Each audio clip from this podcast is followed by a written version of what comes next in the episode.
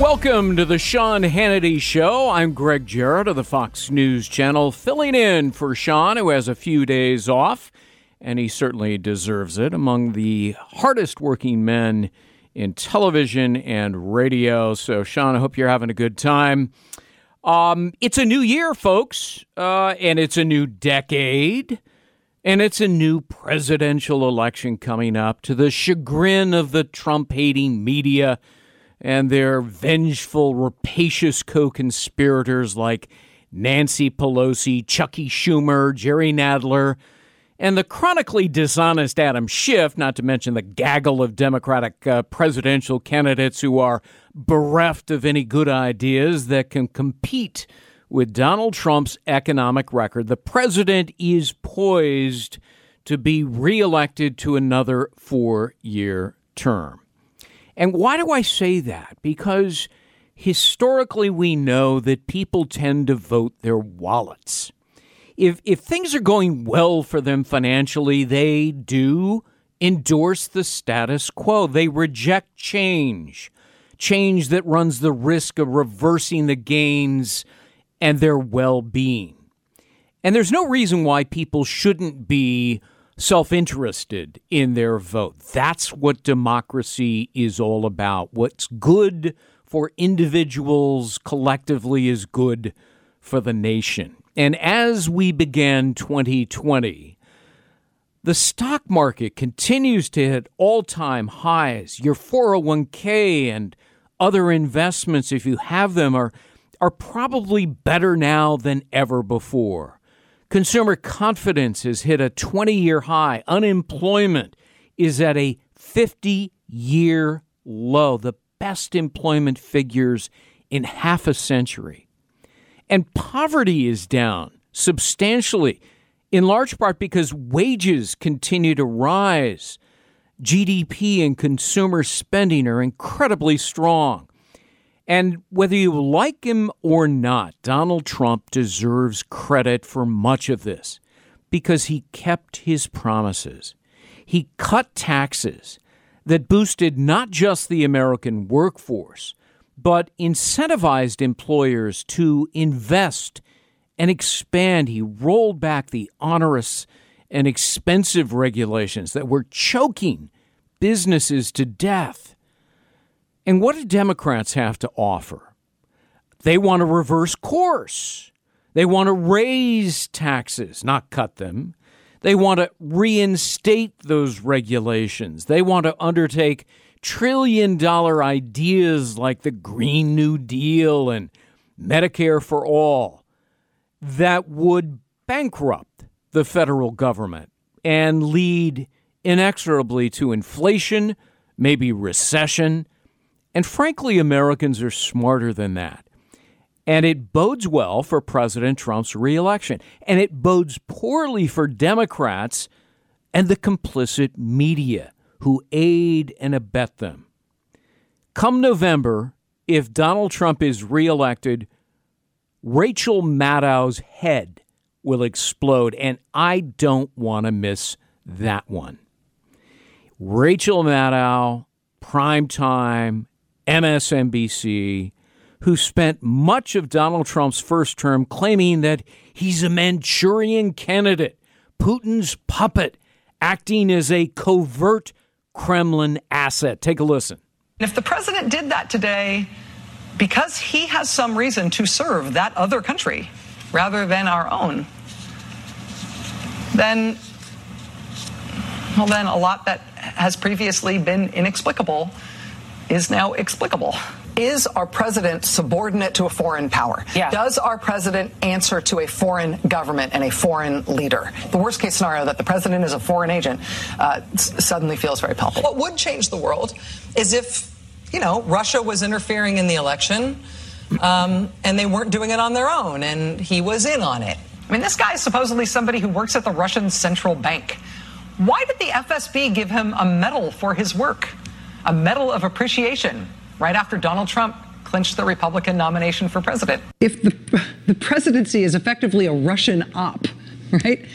If the American presidency right now is the product of collusion between the Russian intelligence services and an American campaign, I mean, that is so profoundly big.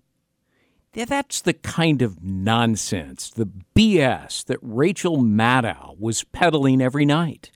More than anybody else, Maddow advanced the Trump Russia collusion hoax, assuring her lapdog and unthinking viewers that the president would be tossed out of office once the Mueller report was made public. She promised that the Clinton funded anti Trump dossier was absolutely true. Trust me, she said night after night. And she was relying on useful idiots like James Clapper, Obama's director of national intelligence, as her source, the last guy I would ever trust for anything.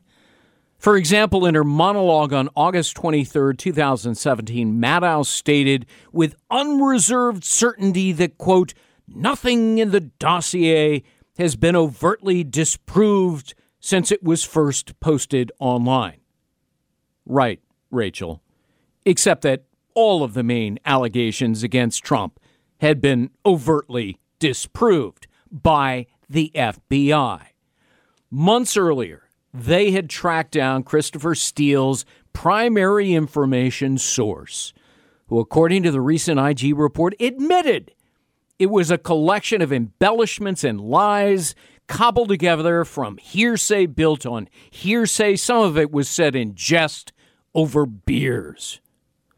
But the conspicuous absence of real evidence did not stop the malevolent Maddow from peddling her phantasm. Here she is, September 15, 2017. The um, Christopher Steele dossier, mm-hmm, which is a mm-hmm. controversial document for lots of reasons. Um, quoting from that, though, a lot of it has been proven out. Yeah, a lot of it has been proven.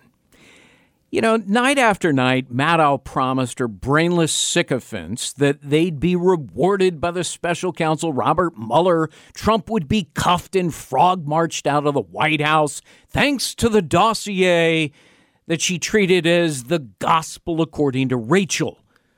Here's another example July 2nd, 2018. In a typically obtuse monologue, Maddow informed her viewers that, quote, nothing in the dossier has ever been disproven, except that it wasn't even close to being true.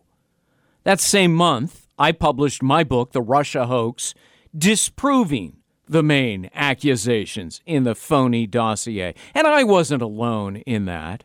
Sedulous reporting by my colleague John Solomon, the tenacity of my friend Sean Hannity, day after day on his radio show, this radio show, on his television show on Fox News, showed that the dossier was demonstrably false. There was no evidence of a criminal collusion conspiracy with Moscow. The Mueller report would so conclude.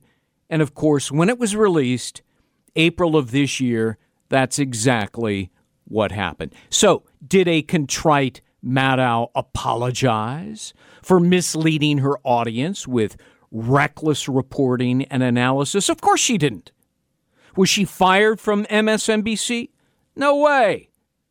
There were too many other people at the network who embraced the same fraud. You think I'm kidding? M- NBC's Chuck Todd on Meet the Press willingly bought into the hoax, the same hoax, the Maddow hoax. On April 15, 2018, he stated, and I'll quote, So far with this dossier, nothing yet has been proven untrue. Nice job, Chuck. You have earned coveted membership in the Flat Earth Society. And it's not just the dopes at MSNBC and NBC. The folks over at CNN adopted the dossier as scripture. Jim Sciutto said on air, quote, the dossier, in fact, is far from bogus. Another CNN contributor said, increasingly, it's the accurate dossier. Increasingly, it's the damning dossier. Except the only thing that was damning was the stupidity of CNN and Jeff Zucker, who runs the joint. People like Rachel Maddow have no conscience, no ability to admit fault or failure she expressed not a shred of regret or remorse for lying to her viewers, night after night, month after month, year after year. Media critic Erik Wemple of the Washington Post, maybe you saw this, recently condemned Maddow as a charlatan. He wrote that she rooted for the dossier to be true. And when it fell apart, she then just shifted her attention to something else. When confronted in a podcast, according to Wemple, she pretended she never deceived her viewers by asserting the validity of the dossier. She called it, in fact, creepy to suggest otherwise. She actually said this in the podcast quote, It's not like I've been making a case for the accuracy of the Steele dossier, and that's been the basis of my Russian reporting. That's not true. Well, ladies and gentlemen, you just heard the clips that we just played. Think about what she's saying. I mean, in the history of lies, can you come up with a bigger whopper than the one peddled by Rachel Maddow? And Maddow was just one symptom in the larger disease of media malpractice on steroids, and they were rewarded for it. The Washington Post, the New York Times actually won the 2018 Pulitzer Prize for their reporting on the dossier and Trump's collusion with Russia. Except that the dossier was a fabrication and collusion with Russia never happened. The people who got it right, John Solomon, Sean Hannity, a great many others, those people were mocked, they were ridiculed, they were demeaned, and the people who got it wrong were awarded Pulitzer Prizes. In what upside down world does that happen? I'll tell you. It's the world of liberal dominated journalism. They never admit their mistakes, especially the egregious ones. Instead, they award prizes only to leftist reporters who manage to demolish the truth, fairness, and accuracy as they move on. And Rachel Maddow is like a cult leader uh, with, you know, end of the world predictions. And when they fail to come true, she picks a new date and a new prophecy. I'm going to be talking to John Sale, former assistant special Watergate prosecutor. Um, he's going to be joining us in just a few minutes. We'd love to hear from you. Our telephone number is 800 941 7326 800 941 Sean. I'm Gregg Jarrett. This is The Sean Hannity Show. Welcome back to The Sean Hannity Show. I'm Gregg Jarrett, filling in for Sean Hannity. By the way, uh, if you would, uh, connect with me on Twitter. My handle is at Gregg Jarrett. Uh, two G's at the end of Gregg, J A R R E T T. Uh, check out my website, thegregjarrett.com. Uh, and uh, we love your calls. I'm going to be talking to uh, John Sale coming up in just a moment, one of the best lawyers in America, former uh, Watergate prosecutor. And we'll have him weigh in on the upcoming Durham investigation. it's ongoing, actually, but we hope there's a report that emanates from it and maybe uh, some prosecutions. Uh, we'll have him weigh in a little bit on the media as well. Uh, in my new book, uh, Witch Hunt The Story of the Greatest Mass Delusion in American Political History. It's available online at barnesandnoble.com or amazon.com. Again, the title is Witch Hunt. Um, I open chapter six, which is entitled uh, The Media Witch Hunt with my favorite quote from The Wizard of Oz, where Scarecrow says to Dorothy, I haven't got a brain, only straw. And Dorothy responds by saying, How can you talk if you haven't got a brain? And Scarecrow, Scarecrow replies, I don't know, but some people without brains do an awful lot of talking, don't they? And that is the media. Scarecrow described today's mainstream media mob and people like Rachel Maddow perfectly. People without brains do an awful lot of talking. Rachel Maddow should have read both my books, The Russia Hoax and Witch Hunt, because it tells the story of the greatest mass delusion in American political history. I'm Gregg Jarrett, filling in for Sean Hannity on The Sean Hannity Show. Your phone calls and John Sale coming up next. Don't go away. Welcome back to The Sean Hannity Show. I'm Gregg Jarrett, filling in for Sean Hannity. Very pleased to have with us today a former federal prosecutor in the Southern District of New York and Assistant Special Watergate Prosecutor John Sale, who is one of the best lawyers in America for my money. And John, Happy New Year. Thanks for being with us. Hey, my pleasure, Gregg. Happy New Year to you. You know, I want to ask you a few questions about uh, John Durham and uh, Michael Horowitz. Now, Horowitz uh, is the Inspector General at the Department of Justice who investigated the FBI and the DOJ. And if I can just broad brush a couple of his conclusions, he determined uh, that there were errors and omissions and deceptions uh, by the FBI to the FISA court in seeking a warrant to spy on Trump campaign advisor Carter Page. And he also looked into the origins of the FBI's investigation of Trump Russia collusion that was launched July 31st, 2016. And John Durham uh, specially appointed by the Attorney General William Barr to to look into uh, the origins of the Trump Russia case. Um, made a very unusual public statement the day that Horowitz's report came out. And he said that uh, he disagreed with Horowitz as to the predication and how the FBI case was opened. So, what does that tell you, John? Well, the Department of Justice rarely makes any public statements on ongoing investigations, but the actual policy, the DOJ policy, is they don't comment on open investigations, quote, unless there's a compelling public interest. So here, I think John Durham felt the American public should not think case closed. There was no political motive in opening the investigation.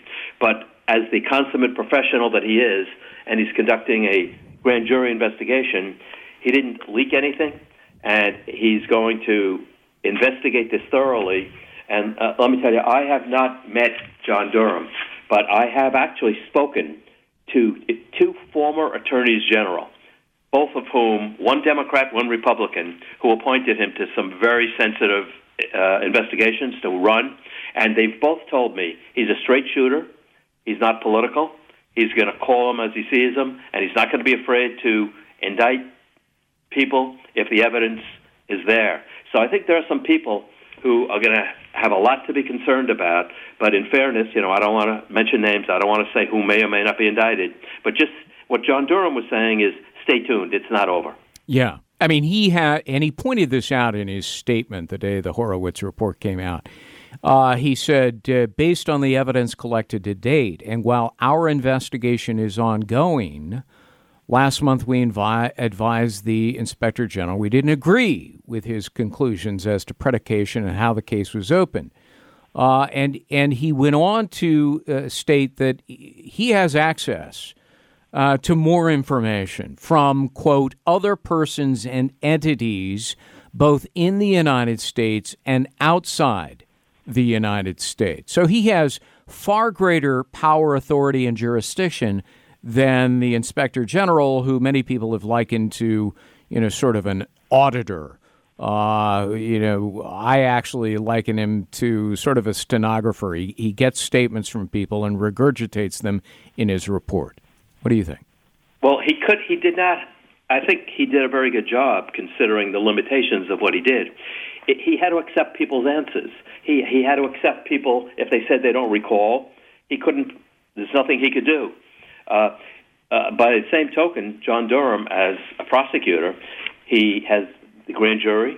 He can subpoena people before the grand jury. He can subpoena documents. He has access to records from overseas pursuant to various mutual assistance treaties that we have with foreign governments. And so I think Durham did a good job considering the limited powers he had. And I think some of the Durham findings are, I'm sorry, some of the Horowitz findings are very, very troubling. Uh, so I don't think we can just say that, well, Horowitz swept everything under the rug. Right. I mean, he found 17 abuses or mis- where the FISA court was misled, either by omissions or by outright lies. And even he even found that a, a lawyer supervising uh, the FISA process altered a document in a very material way. I mean, the FISA court was part of legislation in the 70s to make up for the abuses under the Hoover regime. And by God, it assumed that our DOJ lawyers and our FBI agents would be honorable and would never deceive a court. I, I do this for a living. Deceiving a court is not forgivable. No, it's not. And it's actually, as I describe in my book, potentially criminal. Uh, it's defrauding the court. Uh, when you're signing off, you're swearing under penalty of perjury that what you're uh, representing is, is true, that you verified the information. And you're right. Horowitz found 17 significant uh, deceptions or errors, uh, but you actually have to turn to appendix number one and you find a flowchart identifying a total of 51 inaccurate statements, errors, omissions of exculpatory evidence, and, you know, the altering of a document and outright lies and deceptions. So, you know, I identify various potential crimes in my book that that could constitute. What's troubling to me is that the judges who were deceived, the FISA court and the presiding judge, Rosemary Collyer's, only response so far has been to send a letter, an order to the FBI saying, uh, by thus and such a date in January, let us know how you're going to fix this. John, I mean, wouldn't most judges who were deceived haul the the individuals who did it in front of them for a show cause contempt hearing? Well, it may be that they're waiting to see what Durham is doing, and also, yes, of course, but the penalty for contempt may not be great enough because I, I do this for a living, and I have companies or individuals who are subject to search warrants, and it's one sided. It's a one sided process.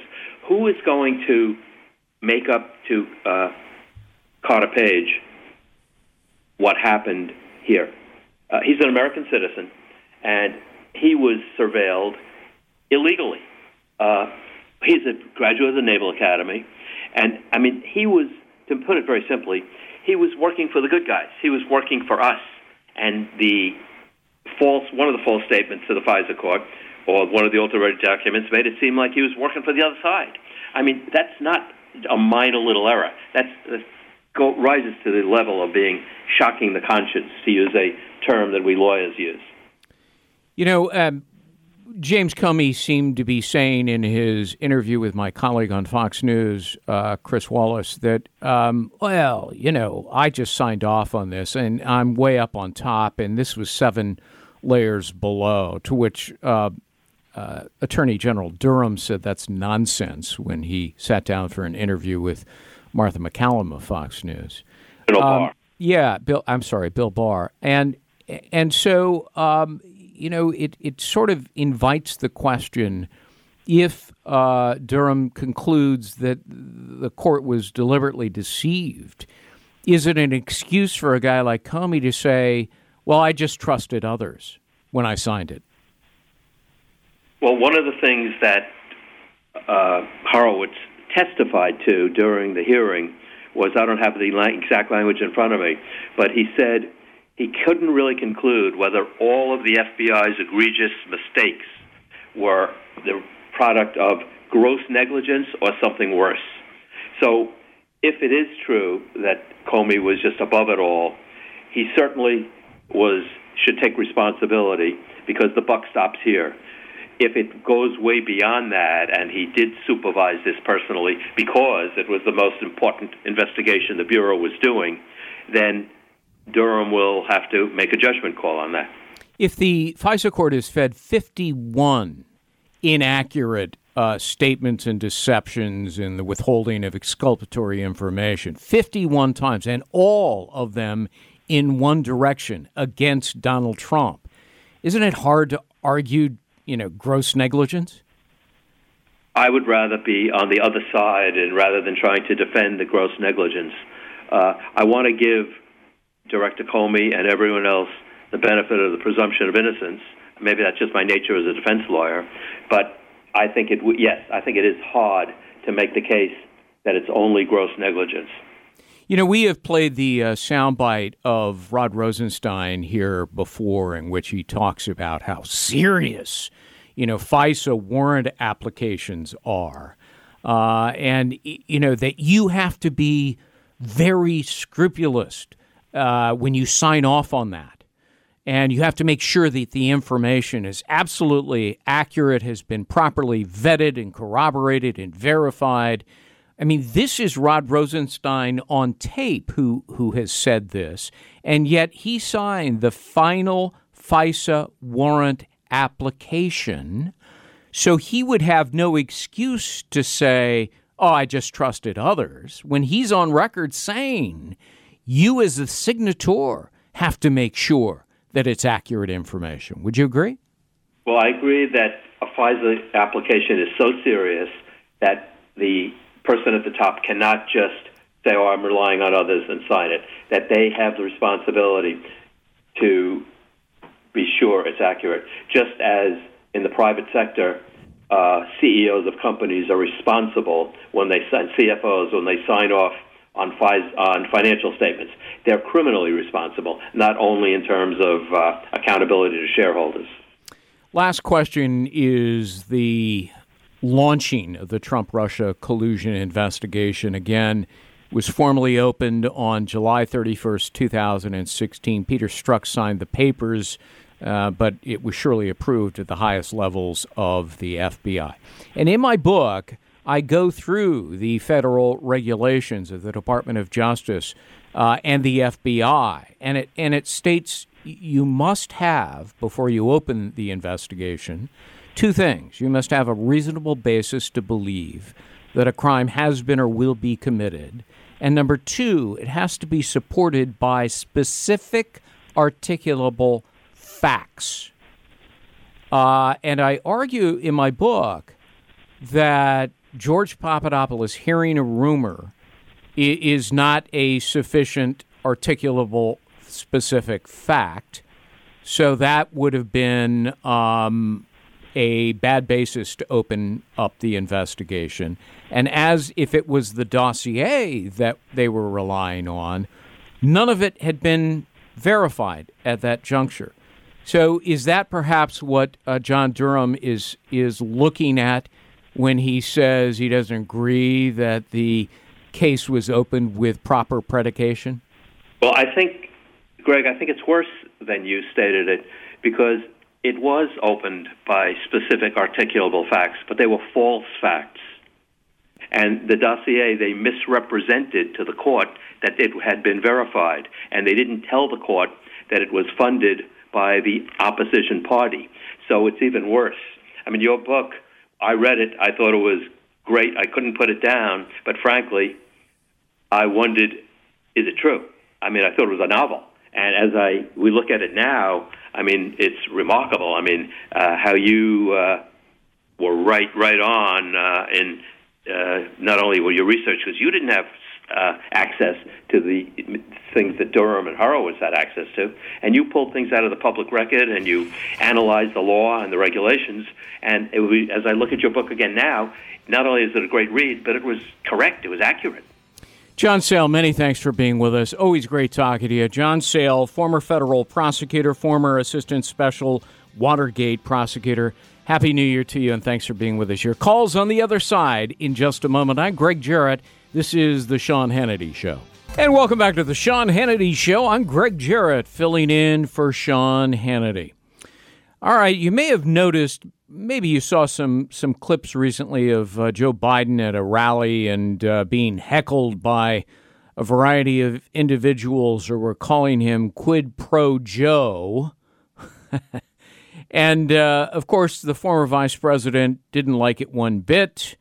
Immediately sought to uh, to blame uh, Donald Trump. Uh, this is a democracy. This is not a Trump rally. And the heckling quid pro Joe continued because of of course Joe Biden in his immense hubris and cluelessness. We call him Clueless Joe, not Shoeless Joe, Clueless Joe. This is politics, not baseball. Um, you know, seems to think that his son did nothing wrong and that there is no evidence of impropriety on his part. Um, and that's not quite how Hunter Biden put it in an interview with ABC's Amy Robach, October 15th. Take a listen. When he said, I hope you know what you're doing, what did he think you were doing? Well, he read the press reports that I joined the board of Burisma, which was a Ukrainian natural gas company. And there's been a, a, a lot of misinformation about me, not about my dad. Nobody buys that, but it buys this idea that I was unqualified to be on the board. What were your qualifications to be on the board of Burisma? Well, I was vice chairman of the board of Amtrak for five years. I was the chairman of the board of the UN World Food Program. I was a lawyer for Boies Schiller Flexner, one of the most prestigious law firms in the world. You didn't have any extensive knowledge about natural gas or Ukraine itself, though. Uh, no, but I think that I had as much knowledge as anybody else that was on the board, if not more. In the list that you gave me of the reasons why you're on that board, you did not list the fact that you were the son of the vice president. Of course, president. yeah. No, I, What role do you think that played? I think that it is impossible for me to be on any of the boards that I just mentioned without saying that I'm the son of the vice president of the United States. You were paid $50,000 a month for your position? Look, I'm a private citizen. One thing that I don't have to do is sit here and open my kimono as it relates to how much money I make or make or did or didn't. But it's all been reported. If your last name wasn't Biden, do you think you would have been asked to be on the board of Burisma? I don't know. I don't know. Probably not. I, I don't think that there's a lot of things that would have happened in my life that uh, that if my last name wasn't Biden. Yeah, no kidding. Uh, that is Hunter Biden, and I don't think it's fifty thousand a month he got uh, from Burisma um, for a job uh, upon which he held no qualifications to have. It was more like eighty-three thousand. Um, but we'll put that question to Peter Schweizer, who joins us now, uh, who is Government Accountability Institute president and author of Secret Empires as well as Clinton Cash. And he joins us now. Peter, it's always great talking to you. Thanks for taking the time. Oh, it's always a pleasure, Gregg. Great to be on with you. So, how much was he actually getting uh, from Burisma, Hunter Biden?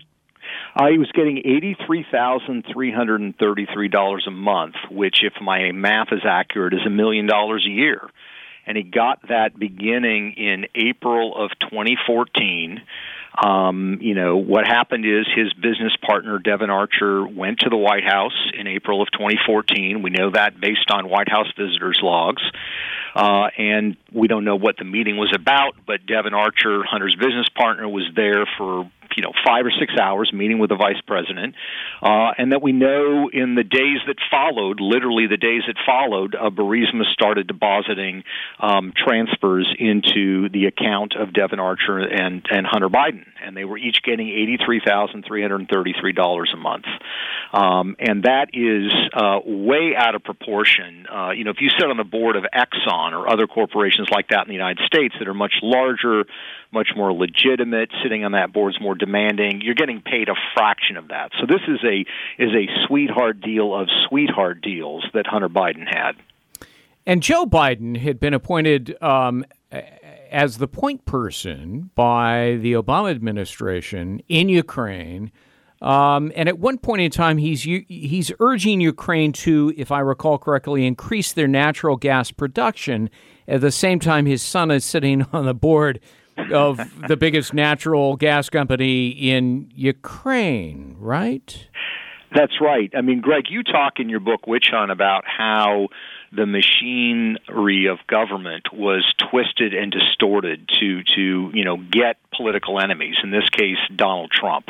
Um, in this case, you're talking about twisting the machinery of government uh, to benefit your family. I I talk about this and call this corruption by proxy. In other words, Joe Biden is not going to be stupid enough to take money from Ukrainians himself He's not going to take money from the Chinese government himself.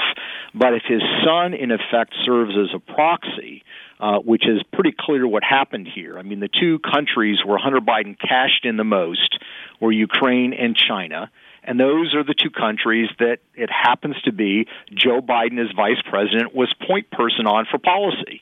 You know, that's either one hell of a coincidence or it speaks to the issue that these foreign entities knew exactly what they were paying for when they were paying Hunter Biden. Um, and, you know, most people, I think, out in the country see that and know that. It's a big denial game still in Washington, D.C. Oh, there's nothing inappropriate about this. If this happened in your small town or if this happened elsewhere, people see it. They know that the gig is up. They know what's going on. Um, and, and it's just Joe Biden's continued assist, insistence that there's no connection between his son's business activities and his venturing into new fields where he has no background in either China or Ukraine or energy or private private equity um, just speaks to that fact. And I think it's going to really hurt him here in 2020. What did Burisma hope to gain out of paying this enormous amount of money, more than a million dollars, to the son of the vice president? Did, were they hoping to gain access, influence, protection, all of the above?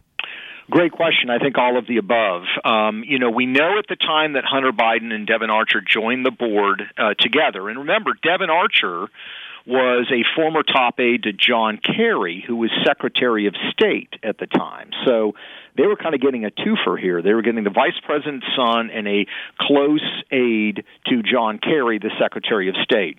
At the time they joined the board, the the founder of Burisma, Zlochevsky, who is this sort of pro-Russian oligarch from the Yanukovych government, um, was facing uh, criminal charges in uh, London from the Serious Fraud Office, from Ukrainians, from others in Europe. He was basically living in Switzerland in sort of quasi-exile. Um, he was not really allowed to come to the United States, nor was another Ukrainian oligarch named Kolomoisky, who was actually uh, not allowed to visit the United States at all. That was changed once these two joined the board. The case against Zlochevsky was dropped by f- certain foreign countries. So there is that sense that, that, that perhaps he was being protected. There's also the sense that um, Burisma uh, was ponying up uh, at the bar, as it were, to get access to U.S. USAID money. Uh, the United States Agency for International Development during the Obama administration, again, this is being steered by Joe Biden, is passing out um, aid and money uh, to companies like Burisma. Certainly, they wanted to benefit from that relationship. Uh, and then I think there's finally just the sense that in Ukraine, this is how politics is done. It's it's a highly corrupt political culture, uh, one of the most corrupt in the world. Um, some authorities say uh, things go on there that would make Nigerians wince. In, in how corrupt it is. So they figure that's the way they do politics and business. We're going to do that uh, in the United States, and the Bidens were all too happy to do it. So Joe Biden is seen on videotape bragging uh, about a quid pro quo yeah. that he uh, uh, said he would see to it that a billion dollars in American aid was withheld from Ukraine unless Viktor Shokin, the then chief prosecutor in Ukraine, was fired. Shokin has, is on record telling, including the Washington Post in a July 22nd, 2019 uh, published interview, that he was fired because his investigators were closing in on corruption in Burisma and also about to uh, investigate and interview Hunter Biden.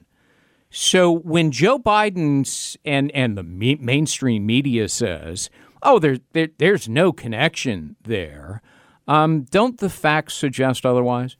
They absolutely do. Um, you know, what I can do is speak obviously to the fact pattern, and, and Gregg, I mean, you, I think, can probably break this out from the legal context of this. Um, but what we know is that clearly Ukrainian officials were investigating Burisma. Burisma, there were multiple investigations against Burisma uh, because at the time it was widely recognized in, in investment circles in Ukraine that uh, Burisma was not a company you wanted to do business with because there were all these huge questions about money and, and how the company was formed and what it was using its money for, and that's a matter of public record. Um, Shokin confirmed that, as you said, to the Washington Post. He also confirmed that to the New York Times, uh, and there's no reason to question him. And the only defense that that, that you know Biden um, and his team have offered is, well, you know, lots of people wanted Shokin fired because he was corrupt, which you know, obviously is a question that's that's open and that can be discussed, but is irrelevant to this question. I mean, I think it's a it's a massive conflict of interest for you to be the bearer of this threat, of the, the, the one who's bringing forward this threat uh, and, and this clear quid pro quo to somebody who is potentially going to put your son in legal peril. Um, and and the fact that other people thought Shokin was a bad prosecutor, is corrupt, is completely irrelevant. Um, and I think this is an issue that is not going to go away for Biden uh, because he hasn't effectively, honestly dealt with it. And I think there's going to be more reporting coming out from John Solomon and others that, that are going to indicate clearly um, what we know about the money flows to Hunter Biden and other people connected with Burisma. Yeah, under the Foreign Corrupt Practices Act, it is a, illegal, it's a crime for a public official to confer a benefit in exchange for something of personal value to himself or to an immediate relative, i.e., your son. And so, uh, you know, I've argued repeatedly that if the president felt that Ukraine had evidence of uh, a violation of the Foreign Corrupt Act, Practices Act by an American official, uh, Joe Biden, he had every right to ask Ukraine to please uh, look into it, hand over evidence if you have any. And the fact that Joe Biden may be running for president of the United States doesn't give him immunity or amnesty from the Foreign Corrupt Practices Act. I think that, I think that's a that's a hugely important point, Gregg, and I think that that famous phone call now that Donald Trump had with the president of uh, Ukraine, Zlochevsky, uh, sorry, um, Zelensky, uh, is even more important when you consider the fact that Zelensky rises to power in Ukraine. Uh, his biggest financial backer is a Ukrainian oligarch named Kolomoisky, who is, guess what, involved with Burisma. So for the president to raise it with the president of Ukraine, that's the way to do it. In, in, in a sense, uh, Trump is signaling to Zelensky, I want you to look at this without saying, I know who your backers are. I know that they may be implicated in this, but you need to look at this. And I agree with you. It's completely appropriate. The actions we're talking about did not occur when Joe Biden was a private citizen. He was vice president of the United States. He was executing and carrying out American policy in Ukraine, and his son was profiting at the same time. Uh, so if this is going to be looked at at all, it needs to be looked at now. Uh, if Joe Biden's out of politics, people would be saying, oh, there's no reason to look at it. He's out of politics. It should be looked at, and it was quite appropriate for President Trump to raise this issue with Zelensky in the manner in which he did. Peter Schweizer, you are a wealth of information, and your books are among my favorite, the most recent Secret Empires. Thank you for taking the time. Happy New Year. I'm Gregg Jarrett, filling in for Sean Hannity on The Sean Hannity Show. More of your calls on the other side. Our number is 800 941 Sean. Brett filling in for Sean Hannity. And we are back now with just a couple of minutes. Uh, Tom in Ohio has been on the line. Tom, thanks very much. Hey, Gregg, I always enjoy it when you're guest hosting. I think you have a real knack for the radio thing, and Thank you. Don't quit your day job, but glad to have you. okay, thanks, Tom. I really appreciate all that. I really appreciate all the hard work you've done with the last three years, exposing a lot of the criminal behavior that's uh, that's gone on with the previous administration. I was hoping you could spend a couple minutes commenting on Susan Rice's email that she notoriously left just prior to the end of the Obama administration, where she memorialized the fact that the president was briefed by all of the top law enforcement officers, and uh, you know what you think that means going. Yeah, it's a great question, and on the other side of our break, I'll provide the answer. I'm Gregg Jarrett, filling in for Sean Hannity on the Sean Hannity Radio Show. Well, Sean is back on the radio, sort of. Uh, I'm Gregg Jarrett, uh, filling in for Sean Hannity. And thanks for being with us over the course of these three hours, sort of because somebody recently introduced me as Gregg Hannity. I'm not kidding you. I was down in Florida uh, giving a speech and book signing, and, and somebody mistakenly referred to me as uh, Gregg Hannity in the introduction. And uh, frankly, I take that as a as a compliment. Uh, but no, we're not related. Um, and uh, he's not my long lost child. Um, I I am actually considerably older than Sean Hannity. Um, although his hair is gray and mine is not, and no, I don't dye my hair, and no, it's not a toupee, which is you know the most frequent. It's unbelievable, Ethan. The most frequent um, email uh, or Twitter, you know, criticism I get is um, stop wearing that awful toupee or stop dyeing your hair. I, I'm sorry, but this is my real hair, and I don't dye it. Uh, Ginger cuts my hair once a month, and she can attest to the fact that no, I don't dye my hair, uh, and it's real hair that is cut. And uh, I, you know, viewers may not like it, and I apologize for that, but there's nothing I can do about my hair. It's my hair. Okay?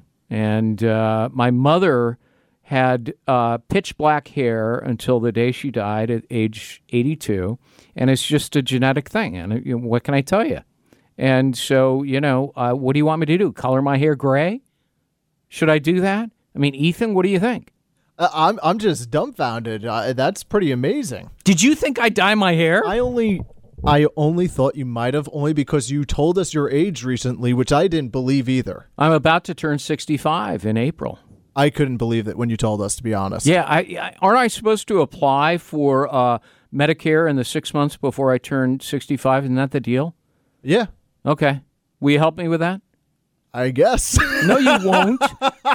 You're lying. You're not going to help me. Uh, somebody's got to help me with that. All right. Uh, way off subject. Uh, and I don't even recall how we got to it. But Tom, our last caller, had posed a very good question. Can you explain your view of the Susan Rice email on the very last day of the Obama administration, President Trump's inauguration day, January 20th, 2017? Tom's, Tom's a smart fellow because not many people remember that email, and it's very important. Uh, because in it, Susan Rice, uh, who was leaving as national security advisor for Barack Obama, writes this very unusual message to herself, memorializing a conversation that she observed uh, weeks earlier. I believe it was January 5th, between Comey and Obama, in which she quotes the president as instructing Comey. Uh, be sure uh, to uh, go by the book or some such thing in the Trump Russia investigation. Now, why would Susan Rice write that uh, memo to herself? I'll tell you why. Uh, it was a CYA memo, and you know what that means cover your you know what. Um, because at the time, the FBI wasn't going by the book. Uh, they had deceived the FISA court to spy on a Trump campaign advisor, Carter Page. And we now know there were 51 inaccurate uh, statements, errors, deceptions, omissions, and lies, including the doctoring uh, of one email. And it was that very month, January of 2017, that the FBI learned that the dossier was phony. They learned it from Christopher Steele's subsource. So there's this conversation allegedly between Trump and Comey in which Obama allegedly says, oh, gee, make sure you do it by the book. Now, you can draw your own conclusion, but mine is that this was a CYA memo uh, to cover the fact that the FBI and Comey were not doing it by the book. Uh, you can read more about it, speaking of books, in my book, Witch Hunt The Story of the Greatest Mass Delusion in American Political History. Let's go to our next uh, caller. Jerry joins us from beautiful and warm Florida. Hey, Jerry, Happy New Year. Thank you, Gregg. Hey, it's a pleasure to talk to you. I think you are one of the most logically based people on the television or radio, and I, I really appreciate your uh, input kind. on every Thank you. subject. Thank Yeah. you. So I, I come from a family of Democrats, dyed in the wool Democrats, all union people. My condolences. Uh, I started my yeah, I started my own business in the mid '80s after I finally broke away from the mindset of of you know that the nanny state was going to take care of me.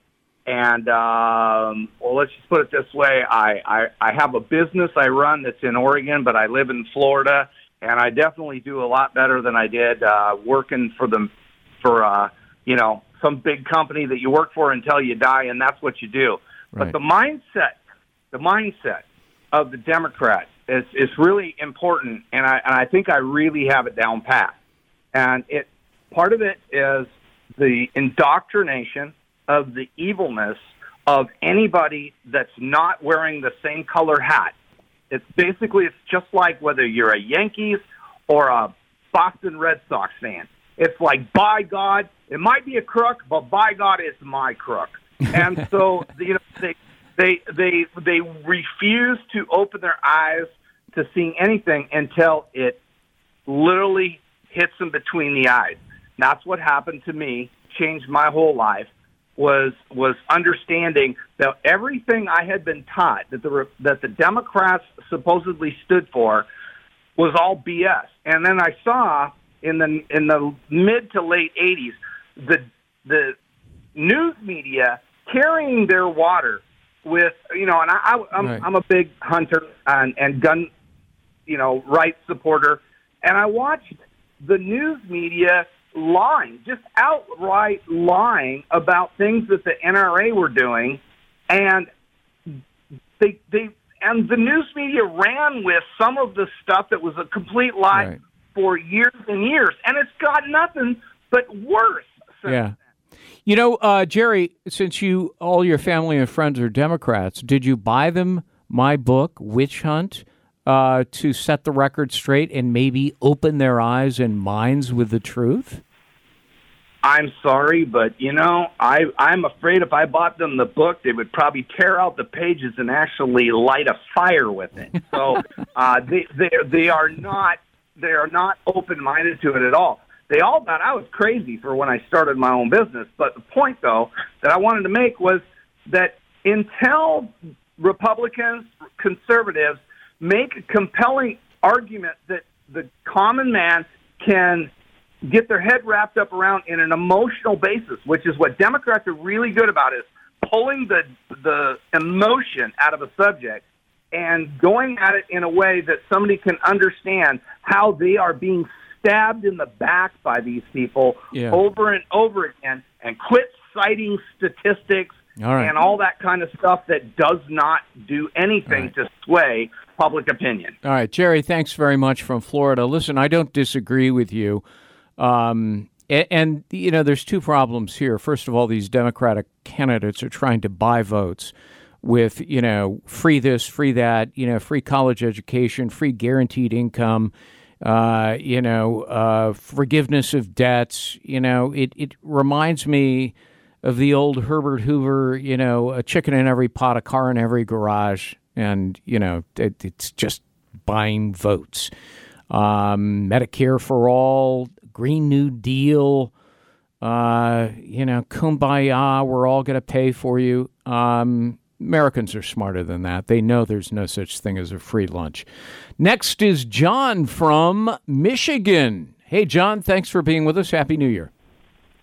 Thanks for having me, Gregg Kennedy. I'm just kidding. I know. Maybe I should change my name. I don't know. yeah, that's right. No, it's great talking to you, Mr. Jarrett. I, uh, you know, as much as I enjoy Sean, I'm actually glad you're on because. I have a, I have a question to pose, more of a leaguer statue, if that's okay. Yeah. Um, I'm obviously a very big believer, and I think you are too. You actually played a clip a little while ago that the media is perpetually pushing lies and false information to fit an agenda. Right. Um, you know, that's obviously verified. Some 96% of the coverage of news is negative against this administration. Yeah. So it's not only just false, its intentionality is false as well.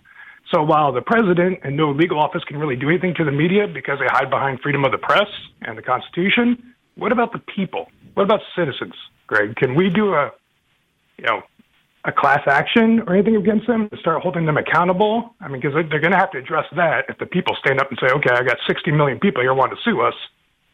Yeah. What are your thoughts on something like that? Yeah, you know, there would have to be a, a legitimate cause of action, as it's known, uh, in a civil action, uh, such as a class action lawsuit for money damages. Um, and I can't think of any off the top of my head. You know, um, it, it, it is not a crime uh, for the media to lie to the American public. I, I wish it were otherwise, um, because they'd all be in jail. Um, but it, it, it's just not. And the First Amendment, you know, protects free speech. We have such a thing as defamation, but when it comes to, uh, you know, lying um, you know, uh, about a public figure, you have to show actual malice, which is a very high standard under New York Times versus Sullivan.